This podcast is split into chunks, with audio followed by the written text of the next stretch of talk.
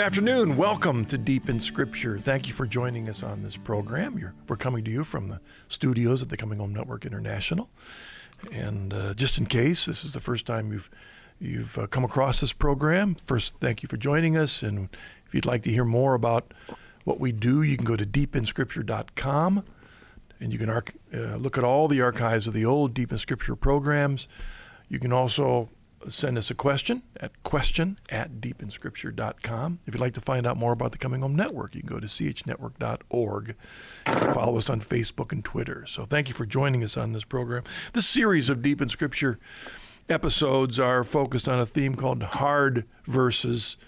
And uh, what we mean by this is that when I was a pastor, I remember there were a variety of scriptures, and I, I broke them down into three groups those that were uh, clear, those that were cloudy, and those that were stormy. The ones that were clear just made sense to me because of my particular tradition. I was a Presbyterian pastor.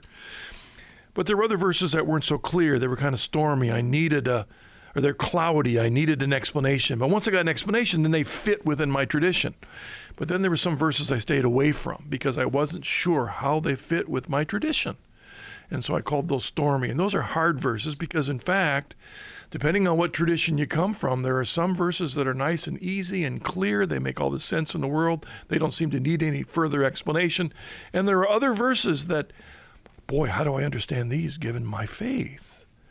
And what you might find is that the church on that corner finds some verses that are hard, whereas the church on the other corner, those verses seem easy to them, but vice versa. So we're looking at verses like that, and we're honored to have join us today on Deep in Scripture, Ken Hensley. Ken, welcome to Deep in Scripture. Thank you, Mark. It's good. It's good to be here. It's good to have you here in front of me on the on the Skype deal to see you and talk to you about this work. And uh, I'm here in Ohio. You're way over on the on the left coast, and it's it's good having you with us today. Before we jump into what your hard verses that you'd like to talk about today, give the audience, if you would, just a little background so they kind of know what, what you're doing and where you're coming from. Okay, well, I um, I'm a graduate of Fuller Theological Seminary in Pasadena, California. Uh, I was ordained into the American Baptist Churches of the Pacific Southwest, and I was a Baptist pastor for uh, about 11 years, three and a half years as an associate pastor, and about eight years as a senior pastor.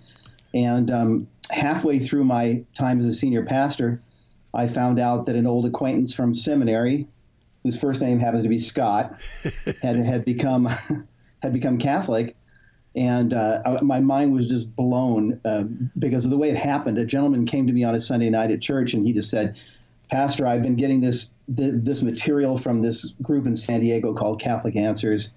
And he said, They sent me a set of tapes by somebody named Scott Hahn. I wonder if you could listen to this stuff and show me where the Catholics are wrong. And, um, you know, my jaw hit the floor because, as I said, about about a decade earlier, Scott and I had met and kind of become buddies. And uh, I hadn't I hadn't talked to him in eight years. And I thought, there's no way on earth that this is that Scott. It's got to be some other Scott, you know. Well, it turned out it was him. I listened to his story, contacted him on the phone, and, and a journey began for me that lasted about four four years, and then I came into the church. a Long time ago now, 1997. All right. I mean, it really is amazing, Ken, that our journeys are so similar. Of course, I went to seminary with Scott, but it was the exact same thing that when I heard about his own journey, that's what was one of the key issues that got me started after I'd been a pastor for 10 years. But it's funny to think about that. I was a Presbyterian pastor and you were a Baptist pastor, and there would have been scriptures that I would have found very comfortable and yeah. even key to my understanding of the gospel that would have been different than yours. And for example, our understanding of baptism would have been radically right. different. So, what verse right. have you chosen today to look at for, as a hard verse? Okay, this is a good one. And the reason I think this is a good one is because this is one that on the surface appears to be so clear that you would think there'd be just no debate whatsoever. and it's the it's a classic passage that that that the more fundamentalist Protestants will hurl at the Catholic Church. Okay, and it's Matthew 23, verses 8 and 9. I'll read where Jesus is speaking to the scribes and Pharisees, and he says, "You are not to be called rabbi, for you have one teacher, and you are all brethren." So, no one is to be called teacher. And then verse 9, and call no man on earth father, for you have one Father who is in heaven. Okay, and that's the one that I want to focus on, at least to begin with. Call no man your father on earth, for you have one Father who is in heaven. And so here, here's a passage where Jesus, I mean, he just says it. He says, Do not call any man on earth your father, because we have one Father who is in heaven. And, um,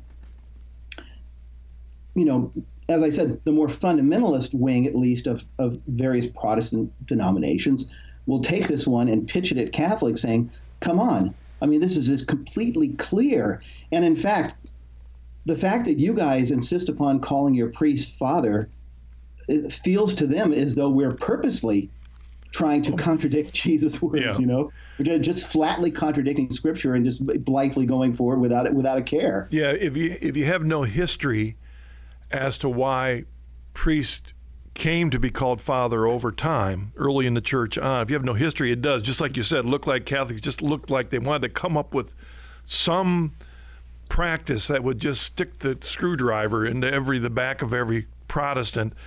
Um, and well, let me ask you this: uh, as you look back, you probably have a file cabinet full of old sermon notes, like I do. If if this were a verse that came up on a Sunday for you, to, did you ever preach on this passage to your congregation? I don't remember preaching on it. I know, you know the Bible's a big book, right? and I was an, I was an expository preacher, so I was one of those guys that would say, you know, for the next six months we're in the book of Ephesians, you know, and yeah. you don't get very far. You know, you don't cover much of the Bible, even in many years of being a pastor, when you preach that right. way. And, and, and which is good because if you had chosen Matthew, of course, by the time you get to 23, Jesus will have come again because that takes a long time to preach through Matthew. But yes. but you're exactly right. So all of a sudden, then on this Sunday or whatever, you come across this verse that you got to prepare for. It's Monday, you're preparing for next mm-hmm. Sunday. Okay, what do I have to do next? You ask your mm-hmm. secretary, oh, you're in Matthew 23. So you look at it, and it says, but you are not to call rabbis, be called rabbis, for you are one teacher, you, you are all brethren, and call no man your father on earth. I mean, what would we have said to our Presbyterian or Baptist congregations unless we assumed that it was a call to r- ridicule Catholics? I mean, yeah, you know, when I ask that when I ask that question, I'm not sure because I because I say to myself, okay, if I had been preaching on this, then I would have looked at some commentaries and I would have examined it closely. So I don't really know what I would have said, but I do know this that when I was becoming a Catholic, the first time I heard this verse, it did strike me as, oh my, how am I going to get around that? Yeah. You know, that was just sort of my initial my, my initial feeling was that this did pose a problem. Well, let me ask you this. I know you, you've you've made some notes to follow, but let me ask you this. I mean, really sincerely, if we try and imagine back to when you were a Baptist pastor and I was a Presbyterian, and we were thinking about preparing to speak on this church, even though I was from from a cradle anti-Catholic, and you probably were too, I would never, from the pulpit, have been critical of the Catholic Church. I wouldn't. I never was. And so I would not have, I would have looked at this passage, and you know what? Wouldn't we have recognized then, in fact, what you're going to talk about? Would we not have recognized that? Yeah, I think I, I kind of think that I would have because I'm I'm I'm like you are saying. Um, I had um, I had begun to I had begun to travel out to a Benedictine monastery in the high desert outside of Los Angeles for spiritual retreats. In fact, for years and years before I ever even thought about Catholicism, um, I just loved being there. I loved the the you know I loved chanting the Psalms. I loved being there, and and also being pretty active in the pro life movement. You know, I ran into Catholics all the time, and so so I'm like you on that. You know, I had a feeling that these are my brothers and sisters, and I don't think I would have bashed them Although, if someone asked me flat out, what about the theology of the Catholic Church? I would have said, oh, they're, they're nuts. They're crazy. You know, they're yeah. they're a cult or something, probably. But I didn't. I didn't preach against Catholicism. I wasn't doing that. I mean, I'm trying to imagine if I were in the pulpit preaching on this passage and looking down in front of me, and and my father happened to be visiting uh-huh. that day. Well, what would I say? You know, here's this verse with Jesus saying, and "There's my dad." Or my grandfather or there in the congregation, I would have immediately thought, I'm sure you would have too, immediately would have said, wait a second, as I look around the congregation, there are dozens, dozens of fathers. In fact, Father's Day is coming up here real quick uh, in our well, real time. I think this is one of the first hints that we get that Jesus cannot have meant that uh, it can't be the case that he was making this absolute prohibition of the use of the word father or the use of the word teacher. Um, you know, again, because if you try to apply that just in a rigid, literal kind of fashion, you run into all sorts of absurdities.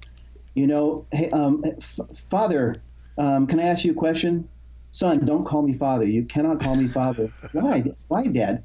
Don't use dad either, because dad and father are pretty much equivalent. You know, well, what are you gonna? What can I call you, dad? Don't I? You know, didn't I say Jesus said you know, you, you find yourself just tied up in knots. You know, what are you going to call your father? Now, Protestants obviously call their father's father and call their dad's dad, and, and they do it without even flinching. So they cannot believe, you know, when it comes down to it, that Jesus was really making an absolute statement here. And the same with teachers. Yeah, in fact, it, the reason Jesus said that they're not to be called rabbis in verse 8 is because mm-hmm. they're they're no longer going to be Jews; they're going to be Christians. So they're called teachers, not rabbis. That's a Jewish term. You know, I'm being facetious there. I mean, that's yeah, yeah, but, right. but, that's akin to the way I've heard some fundamentalists deal deal with difficult passages. The, the, the teacher that taught me preaching in seminary would share his funny stories about preaching, and he told the story about one time driving in a car in the South, listening to the radio, and heard a radio preacher and and the preacher was preaching on the passage where Jesus says to his apostles that they are not to be concerned about the leaven of the Pharisees. They're not to be worried about the leaven of the Pharisees. And then my teacher said he had to pull the car over because he couldn't.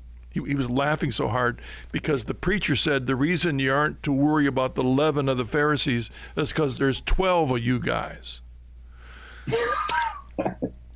So one way around hard passages is uh-huh. to not get it at all, to not understand that rabbi means teacher, that fathers have the full meaning of what you're talking right. about. So right, right. talk about then. So how do we get how do we deal with this passage then? Well, first of all, I guess the point that I was just making is that common sense begins to tell us right away that Jesus cannot be uh, that his words shouldn't be taken in just a flatly literal kind of way because it because we run into absurdities like you can't call your dad dad, you can't call your father father. Kids going to school can't call their teachers teacher anymore. Uh, they have to call them something else, you know, someone who teaches, but you're not a teacher, but you're someone who teaches. You know, it, it, it just becomes crazy. But the second point that I would make is simply that if we try to take Jesus in a literal fashion like that, we run into contradictions even within the New Testament, because the Apostle Paul jumps right up and calls himself a teacher. I have a couple verses here. Here's one. Paul refers to himself as a teacher in 2 Timothy 1:11. He says, "For this gospel I was appointed a preacher and an apostle and a teacher." And then Paul goes on to say that God has appointed teachers in the church. 1 Corinthians 12:28, God has appointed in the church apostles and prophets and teachers. And you know, as you know, there are many passages like that where Paul describes himself as a teacher and describes and, and describes the fact that God has given teachers to the church. So you don't only run into absurdities when you try to take Jesus' words literally, but you run into contradictions within the New Testament. Are you looking up a passage you want to read? Yeah, I was trying to get the one where is it First Corinthians four? Um, yeah, I rattled off a couple. Um, First Corinthians twelve twenty eight is where Paul says that God has appointed in the church apostles, prophets, oh. and teachers. Well, what I was 28, but he says it in other places too. Yeah, I was thinking about, and maybe you're going to get to this. I'm sorry if I jumped ahead, but That's in First Corinthians uh, four fifteen, where he says himself a father, right? Yeah, yes. Go ahead. Well, yeah. go ahead. I'll let you reflect on it. For though you have countless guides in Christ, you do not have many fathers, for I became your father in Christ Jesus through the gospel. Yes. So, so again, the first hint that Jesus shouldn't be taken just in, in, a strictly literal fashion is that you run into the absurdities we talked about. I think the second hint, and that is more more than a hint, is you have flat out contradictions. Paul refers himself refers to himself as as the father of these converts. He has no problem referring to Timothy as his child and Titus as his child or his true son in the faith. Um, John speaks of his disciples as little children. I mean, it's all through the New Testament, in other words where the apostles think of themselves clearly as spiritual fathers and refer to themselves as that. Um, so, so when you look at those points, you have to think that Jesus must be using hyperbole. He must be using an exaggerated form of speech in order to make a point. That he doesn't mean literally that even though he speaks so literally, he, he, doesn't mean literally that you should call no man on earth your father from this day forward. Uh. And he doesn't mean that you should call no man on earth teacher. He just doesn't mean that. He's using an exagger- I mean, he's using exaggeration to make a point, which we can get back to in a moment. That you know, the question, well, what was, was the point? Right. But can you can you think of some other way, uh, illustrations of how Jesus does this, or where Jesus uses exaggeration? Well, the ones because it's not the only place. I'd say the the ones that come closest to mind, which uh, you probably uh, on your list, uh, are the ones, the two that uh, to me are hard verses anyway. Mm-hmm. Unless you understand, well, the first is the one about cutting out, poking out your eye and cutting out your hand. If mm-hmm. your eye causes you to sin, or if your hand causes you to sin, well, it's better to go into hell maimed. Uh, better to go into heaven maimed than to go into hell uh, with allowing your eyes and hands to cause you to sin. That's in the Sermon on the Mount. So, what does he mean by that? And, and we know of people, we've heard in the news of people that take that seriously and have done that.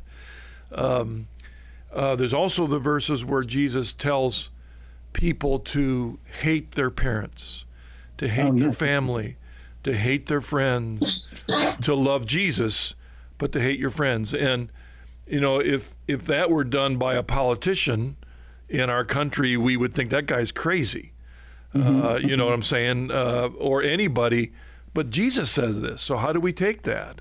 And so, well, the again, first one. Go ahead, Ken. Yeah, go ahead. Sorry. No. I was just going to say the first one about the eyes and the hands.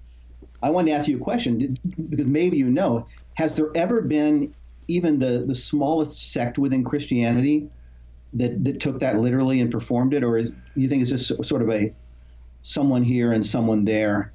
in the history of the church.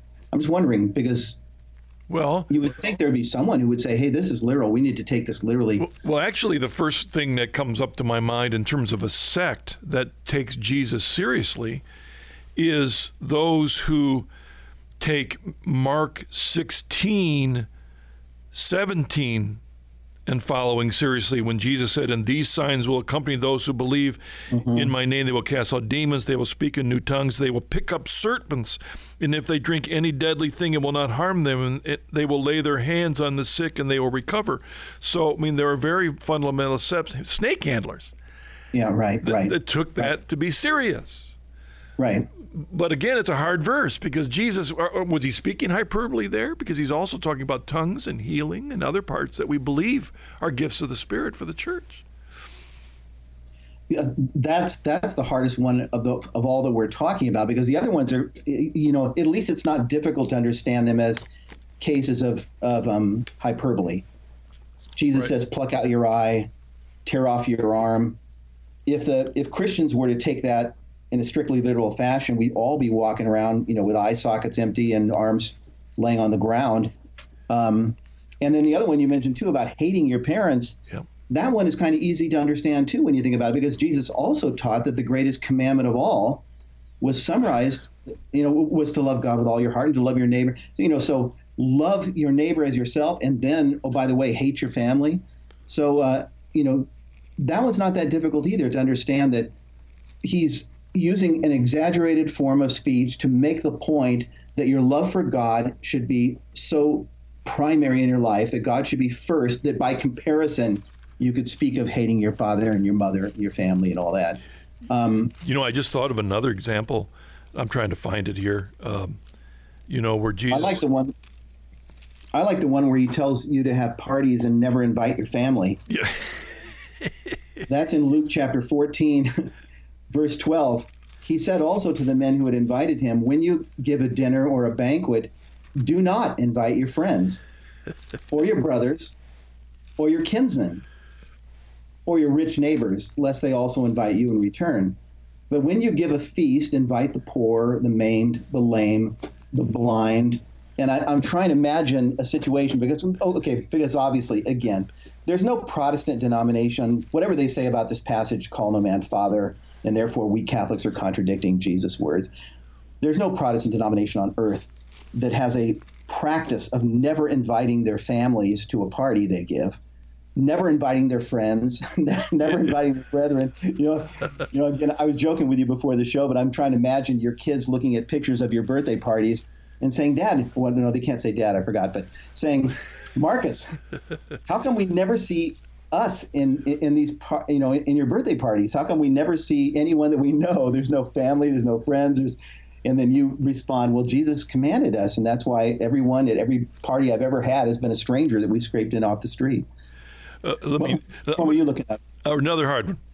Matthew 19 um, it doesn't come out quite as a demand, but he says, Not all men can receive this saying, but only those to whom it is given. For there are eunuchs who have been so from birth, and there are eunuchs who have been made eunuchs by men, and there are eunuchs who have made themselves eunuchs for the sake of the kingdom of heaven. He who is able to receive this, let him receive it. Well, Origen, tradition has it, yeah. made himself a eunuch by castrating himself so that he could, I guess, free himself from temptation but there's the words of Jesus. There are people who've made themselves eunuchs for the sake of the kingdom of heaven. Seems like justification. Well, see, I, I, I guess what, yeah, what this says to me is that it's it's it's not that easy to interpret Scripture, and people who want to stand on Scripture alone, you know, the the Bible is my sole authority for faith and life and all that. Um, have a difficult time because it's, it's just not that straightforward. It's not that plain. It's not that obvious in all cases. And especially when you have something occur just one time, like this passage about eunuch. If Jesus had talked about the same subject three or four or five times and said different th- things, then maybe you could kind of piece it together. But I guess my best guess in just looking at that is that he wasn't referring to a physical eunuch, but maybe he was saying people who who live a celibate life. You know, they right. That's how it's been know. interpreted, and yeah and you're getting yeah. you're getting to the right point that we do need a trustworthy. I mean, you have, have were a pastor, and I was a pastor, and and I, I know this was a part of my own journey to the Catholic Church, and it probably was for you because the pressure of being a preacher and recognizing the responsibility Mm-hmm. Remember, uh, Jesus said it's better to have a, a mill wheel put around your neck and be thrown into the lake than to mislead these little ones. And so, our responsibility as pastors, when we stood before our congregation with the Word of God that we believe is infallible and inspired by God, to make sure that we're teaching what's true because our people, who are busy folk, trust that we've done our homework. And when we encounter verses like we just talked about, or there's a verse where Paul tells Timothy to always drink a little bit of wine with his water. Well, is that literal? Does he mean for every Christian from now on to always drink wine? Or verses before that he says, "Do not be drunk with wine." So how do you put the two together? You know, there there are all those scriptures. Um, you know, should women wear hairnets? Are women not to speak in the church? That's Paul giving his commands. You know, how do we understand those things? So, Ken, how do we uh, talk then about, okay, how do we move forward with these verses of hyperbole? Why would he have said what he said about teachers and fathers? Well, the, here's something that comes to me is that as I as I read the Gospels and then I read the epistles, the New Testament letters, it does seem that Jesus commonly spoke in hyperbole in a way more than the more than the other New Testament authors, at least that I can tell. Um, this seems to be have been a favored way. You know, as as Jesus used um, parables, he spoke in hyperbole. And what I would say is, what did Jesus mean when he said, "If your eye offends you, pluck it out. If your hand offends you, chop it off"? I, w- I would think what he meant to say was, we should take sin very, very seriously. Sin is serious, and we want to avoid it at all costs. And that's basically what he's trying to communicate there. not that we should chop off our hands, not that we should, you know, ca- cast our eyes away, but maybe something like if there's something in our life that we know is a temptation for us, we should get rid of it. Um, if there's some relationship that we have in our life that we know is a temptation for us, we should cut it off. When when Jesus told the Pharisees um, that when they have a party that they should only invite strangers, I think that what he was trying to communicate, he's talking to people who maybe all they cared about was their friends, and all they cared about was you know uh, blessing one another and slapping one another on the back. And he's trying to communicate to them, no, you know, reach outside yourself and care for others. And so he says it, you know, he communicates that in an exaggerated fashion by saying, when you have a party, don't invite your family, don't invite, invite your friends.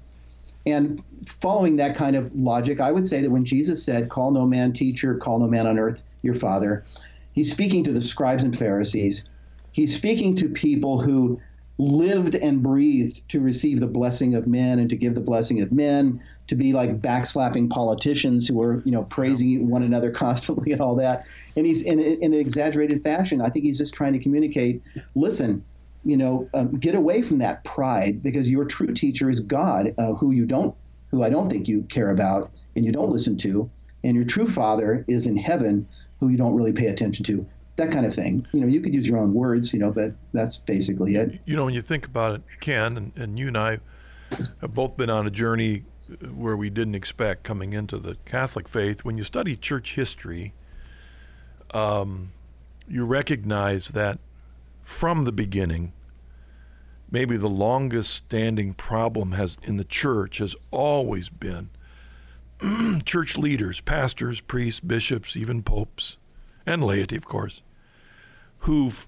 not lived the faith very well. And many times it's a problem of clericalism.